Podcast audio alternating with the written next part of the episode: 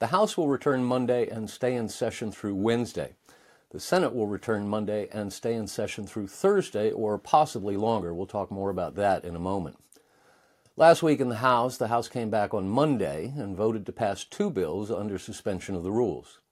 On Tuesday, the House took up a rule and had a problem. Four New York Republicans, unhappy over the fact that a tax bill appeared to be ready to go without expanding the state and local taxes deduction, as they had promised their constituents they would do, were so unhappy that they initially cast their votes against the rule. The rule was held open while they negotiated with leadership. Eventually, they returned to the floor and switched their votes back to yes. Consequently, the rule passed on a straight party line vote 216 to 210. Then the House took up H.R. 5585, the Agent Raul Gonzalez Officer Safety Act. After considering and rejecting an amendment, the House passed the bill by a vote of 271 to 154. On Wednesday, the House took up H.R. 6678, the Consequences for Social Security Fraud Act. After considering and adopting an amendment, the House voted to pass the bill by a vote of 272 to 155. Then the House took up H.R. 6679, the No Immigration Benefits for Hamas Terrorists Act, and passed it by a vote of 422 to 2. Yes, there were two Democrats who voted against a bill to prohibit admission into the United States of members of Palestinian Islamic Jihad or Hamas, or who participated in or otherwise facilitated the October 7, 2023 attacks on Israel, or officers, representatives, and spokespersons of the Palestinian Liberation Organization. The two Democrats were Cori Bush of Missouri and Rashida Tlaib of Michigan, both members of the squad. Then the House passed a bill under suspension of the rules, and then the House took up H.R. 7024, the so called Tax Relief for American Families and Workers Act, which should more properly have been named the Republicans' Cave to Democrats on Welfare Expansion in Exchange for Some Business Tax Breaks Act. Under suspension of the rules, because it wouldn't have been able to get to the floor under regular order, the bill passed by a vote of 357 to 70 with 47 Republicans and 23 Democrats voting against it. We'll talk more about this bill in a moment. On Thursday, the House took up and passed H.R. 6976, the Protect Our Communities from DUIs Act, by a vote of 275 to 150. And then they were done.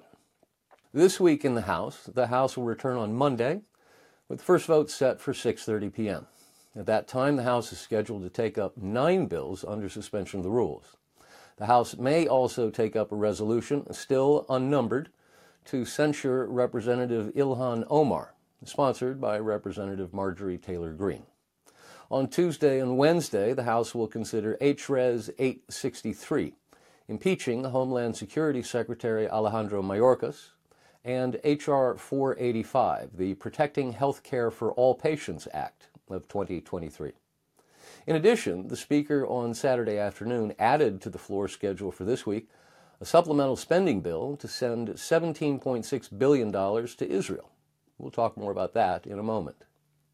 Last week in the Senate, the Senate returned on Tuesday and voted to confirm Joshua Paul Kolar to be a U.S. Circuit Judge for the Seventh Circuit Court of Appeals.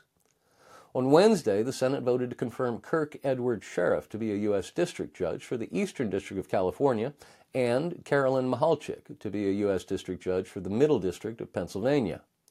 Then the Senate voted to invoke cloture on and then to confirm the nomination of Joseph Goffman to be an Assistant Administrator of the Environmental Protection Agency. On Thursday, the Senate voted to invoke cloture on the nominations of Lisa W. Wang, and Joseph Albert Laroski Jr., both to be a judge of the U.S. Court of International Trade. Then the Senate voted to confirm Lisa W. Wang to that position, and then they were done. This week in the Senate, the Senate will return Monday with the first vote set for 5:30 p.m.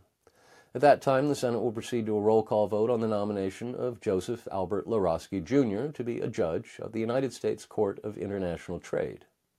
Then, based on the majority leader's cloture filings, I anticipate we'll see votes on the nominations of Kurt Campbell to be Deputy Secretary of State and Amy M. Baggio to be U.S. District Judge for the District of Oregon.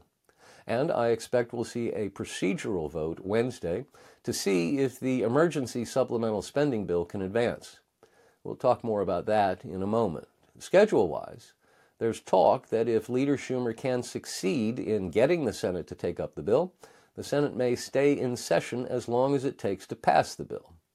That would require them to give up some time from a planned two week recess that is set to begin at the end of this week. Now to Lloyd Austin. At the beginning of January, we began this update by noting that Defense Secretary Lloyd Austin had been hospitalized for almost a week without telling his colleagues at the White House or the Pentagon. On Thursday of last week, more than four weeks after going undercover, he held his first press briefing to discuss the circumstances that led to his disappearance from public sight and from the chain of command. It was Austin's first formal press briefing in two years. He said he received the diagnosis of his prostate cancer as a gut punch and said he decided on his own not to tell the president, in part because he didn't want to add to all the things that he's got on his plate. Austin said that decision was a mistake. Quote, I want to be crystal clear. We did not handle this right. I did not handle this right. It is probably not an issue of secrecy as much as it's an issue of privacy. End quote. He said he did not order his staff to keep his cancer diagnosis secret. Austin had undergone surgery for the prostate cancer before Christmas.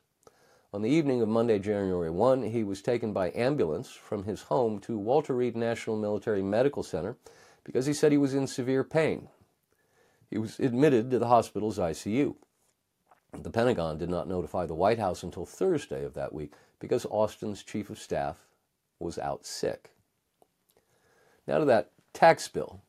Virtually out of nowhere, the House on Wednesday passed a $78 billion welfare bill disguised as a tax bill. The bill passed by a vote of 357 to 70, with 169 Republicans voting in favor and 47 against and 188 Democrats voting in favor and just 23 against. The fact that more Democrats voted for the bill and more Republicans voted against the bill should give you an idea of how bad this bill is, which leaves the obvious question how did this thing move through a Republican controlled House? It was negotiated over the last several months by House Ways and Means Chairman Jason Smith and Senate Finance Chairman Ron Wyden. Smith is a Republican from Missouri. Wyden is a Democrat from Oregon. Smith is the youngest Ways and Means chairman ever, and he's been chairman of the committee since January of 2023. You want to know how this bill passed the House?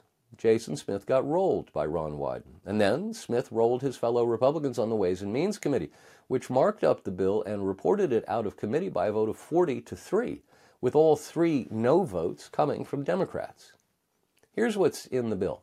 In the words of the Wall Street Journal, the bill, quote, would turbocharge cash subsidies in the child tax credit through 2025 in exchange for business provisions such as bonus depreciation for equipment. Mr. Smith gave Mr. Wyden a down payment on making the child credit a universal basic income. We've explained at length how the tax bill's income redistribution via child tax credit isn't worth the business deductions. The larger tax credit checks aren't seen merely as the price of doing business with Democrats, but as tax relief for working families, according to Republicans. The changes to the credit are not tax relief, but cash checks to those who don't owe any income tax. And the GOP knows it. Of the new credit's $33.5 billion cost, some $30.6 billion is spending says the Joint Committee on Taxation. Kim Strassel makes it even clearer. Quote, the beating heart of Wednesday's package is two long-time Democratic priorities increasing the size of the child tax credit and its availability to parents who don't pay income tax. She continues, We're all for families now, and that's the justification for robbing the paychecks of productive childless taxpayers and rerouting their earnings to non working parents. This bill would further discourage work, leaving more parents and children dependent on government largesse. In exchange, Chairman Smith got Democrats to support three business oriented tax provisions, including allowing corporations to deduct more of their interest expenses, which reverses a policy win from the Trump 2017 Tax Cut and Jobs Act. And the kicker? The bill allows illegal aliens to claim the child tax credit. Children born in the United States to parents who are illegal aliens are nevertheless considered U.S. citizens and can apply for and receive Social Security cards. Once they have a Social Security number, their parents can apply for the child tax credit.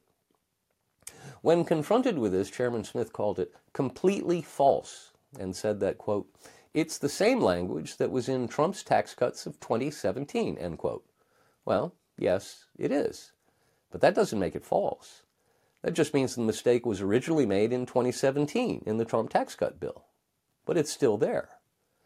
The bill now moves to the Senate, where Republicans, not even the ranking member of the Senate Finance Committee, had no input on the bill, and where they may have a thing or two to say about it. Now to the Mayorkas impeachment. It only seemed as if it took forever. Last Wednesday, the House Homeland Security Committee met to mark up two articles of impeachment against Homeland Security Secretary Alejandro Mayorkas. The meeting lasted all through the day and well into the evening, but it eventually ended after both articles of impeachment were passed on straight party line votes. The first article of impeachment alleges willful and systemic refusal to comply with the law. The second article of impeachment alleges breach of public trust. The resolution, H. Res. 863, has been teed up for a vote in the House Rules Committee on Monday afternoon. That's a sign the House leadership plans to put it on the floor Tuesday or possibly Wednesday. Now to the emergency supplemental. Senate Majority Leader Schumer promised to release bill text for the emergency supplemental spending bill by Sunday. While we waited, Speaker Johnson decided to get ahead of the curve. On Saturday afternoon, he announced that the House would vote this week on a clean, standalone bill containing nothing but spending for military assistance for Israel. $17.6 billion worth, to be exact. According to a summary provided by the House Appropriations Committee, the military assistance breaks down as follows $4 billion to replenish Iron Dome and David Sling missile defense systems, 1.2 billion for the Iron Dome defense system to counter short-range rockets and mortar threats, 3.5 billion for the procurement of advanced weapon systems, defense articles, and defense services through the Foreign Military Financing Program, and $1 billion to enhance production and development of artillery and critical munitions. In addition, we will ensure our support for Israel does not compromise U.S. readiness by providing 4.4 billion to replenish defense articles and defense services already provided to Israel and 3.3 billion dollars for current US military operations in the region in response to the October 7th attack. You may recall that 3 months ago as one of the first pieces of legislation he passed as speaker, Speaker Johnson passed through the House a bill providing 14.6 billion in military assistance to Israel, paid for by rescinding money that had already been appropriated for the IRS. Democrats screamed bloody murder at the time. It was an emergency supplemental, they said, and that meant the funds didn't have to be offset. In other words, Democrats insisted, because they hadn't budgeted at the start of the year for this spending, we should just be able to borrow the money and tack it onto the national debt. Speaker Johnson thought otherwise and offered a way to pay for the money to be redirected to Israel. Well, that bill went nowhere in the Senate. So this time, Speaker Johnson didn't offer an offset for the Democrats to complain about. As he wrote in a letter to his Republican colleagues Saturday in announcing this legislation, quote, during debate in the House and in numerous subsequent statements, Democrats made clear that their primary objection to the original House bill was with its offsets. The Senate will no longer have excuses, however misguided, against swift passage of this critical support for our ally. Not surprisingly, the House Freedom Caucus objected to the Speaker's decision to remove the pay for. On Sunday afternoon, the caucus released a statement that said, quote, the most principled action taken to date by Speaker Johnson was the decision to pass a standalone, fully paid for Israel funding bill in November demonstrating our commitment to supporting our most important ally in a fiscally responsible manner. It is extremely disappointing that the Speaker is now surrendering to perceived pressure to move an even larger but now unpaid for Israel aid package, reversing course on his stance to require new supplemental spending to be offset. On Sunday evening at 6:40 p.m., in other words, about as late Sunday as they could release the text and still say they held to their promise to release the text no later than Sunday, Senate leaders released the text of the 370 page emergency supplemental spending bill. I'm not going to take the time here to go into the weeds on the text of the bill for the simple reason that Speaker Johnson tweeted shortly thereafter, quote, I've seen enough. This bill is even worse than we expected and won't come close to ending the border catastrophe. As the lead Democrat ne- negotiator proclaimed, quote, under this legislation, the border never closes. If this bill reaches the House, it will be dead on arrival. End quote. Now to the latest on the Biden crime family saga. The chairman of the three House committees tasked with conducting the impeachment inquiry against President Biden, the Ways and Means Committee, the Judiciary Committee, and the Oversight and Government Accountability Committee, are growing increasingly frustrated with the White House counsel's office and its stonewalling of committee document requests. On Wednesday of last week, the three committee chairmen wrote to the White House counsel and threatened that if he didn't produce documents by Wednesday, they'd send him a subpoena for the documents. The documents in question are simple and get right to the heart of a major avenue of investigation. The committees want all speech drafts produced between November 1, 2015 and December 9, 2015 of the speech given by then Vice President Biden to the Ukrainian parliament on December 9, 2015. According to media reports, Biden called an audible on U.S. policy toward Ukraine during that trip. That is, he unexpectedly shifted policy to include a demand that the Ukrainian president remove from office the Ukrainian prosecutor general or risk the billion dollars in U.S. loan guarantees that Biden was carrying with him on that trip. The committees first requested the speech drafts on August 17 of last year. The National Archives and Records Administration told the committees that it had gathered together all the documents responsive to this request within one week, but that the White House counsel's office had requested that the National Archives not send the documents to the committees while it reviewed the request. That delay has now stretched for more than five months, and the committees are getting frustrated, hence the threat of subpoenas. Also on Wednesday, the Oversight Committee announced that James Biden, brother of President Biden, has agreed to come to Capitol Hill on February 21 for a private interview with committee members and staff. That's one week before Hunter Biden is scheduled to appear for a similar private deposition with members and staff. Now to the latest on the Trump indictments. With respect to the Trump indictments, three things of note occurred on Friday.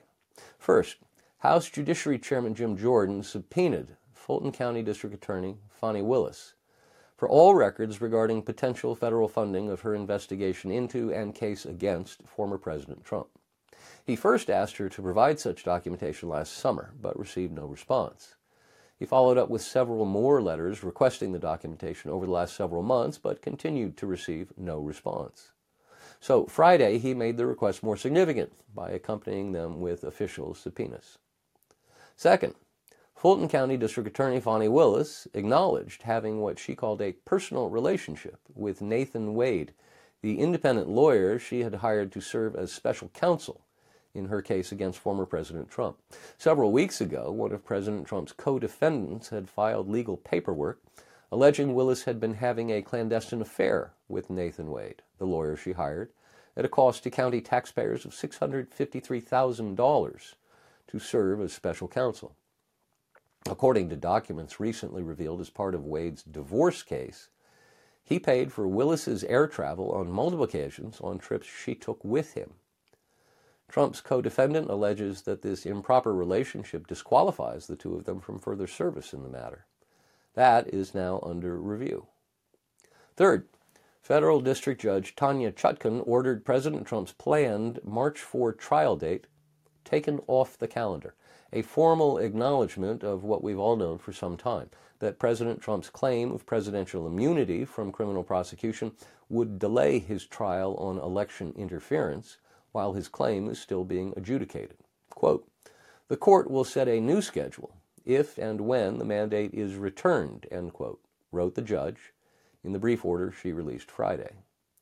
That makes it much more likely that the first criminal trial for Trump will be the Manhattan District Attorney's case against him for business fraud in connection with hush money payments.